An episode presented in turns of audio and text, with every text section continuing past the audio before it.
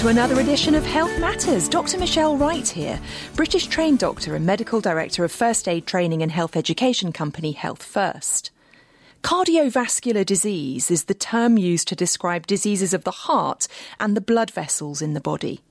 The cardiovascular diseases are largely caused by fatty deposits known as atheroma that can build up and cause blockage of blood vessels. If this happens in the artery blood vessels of the heart, it can lead to a heart attack. And if it happens in the artery blood vessels in the brain, it can lead to a stroke. Cardiovascular disease is the world's biggest killer. According to the World Health Organization, 17.5 million people die from it each year. That accounts for around a third of deaths worldwide.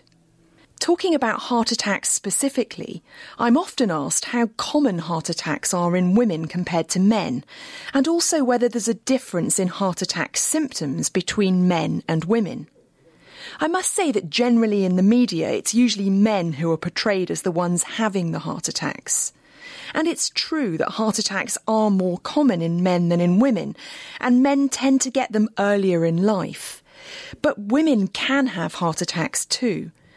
Actually, if you look at the statistics, heart attacks kill more women each year than breast cancer does. In terms of heart attack symptoms, everyone thinks of the classic symptom of a heart attack as chest pain.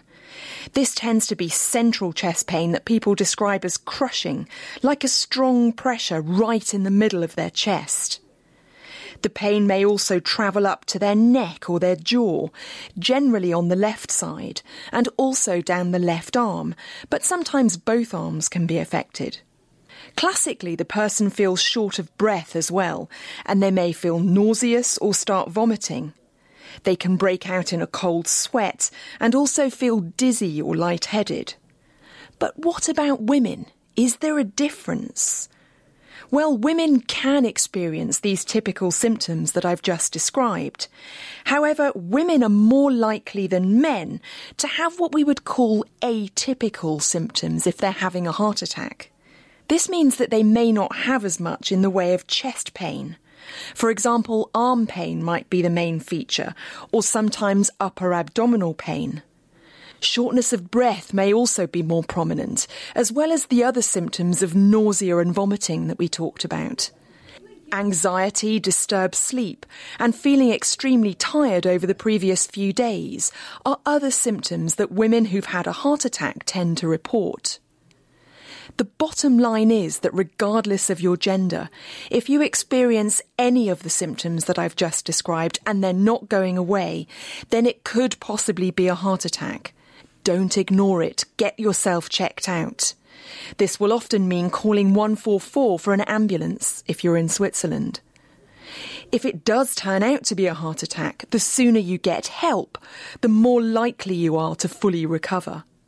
And as always, prevention is better than cure. Try to tackle any risk factors for cardiovascular disease that you may have right now. Get out and do some physical activity. Watch your weight and what you're eating. Quit smoking and drink alcohol sensibly within the recommended limits and go and have a checkup with your doctor, particularly if you have a family history of heart attack or stroke. Measure your blood pressure and get your sugar and cholesterol levels tested. Talk to your doctor about your individual cardiovascular disease risk and whether there is anything that they would recommend for your personal situation. This has been Health Matters. My name is Dr. Michelle Wright. Thank you for listening.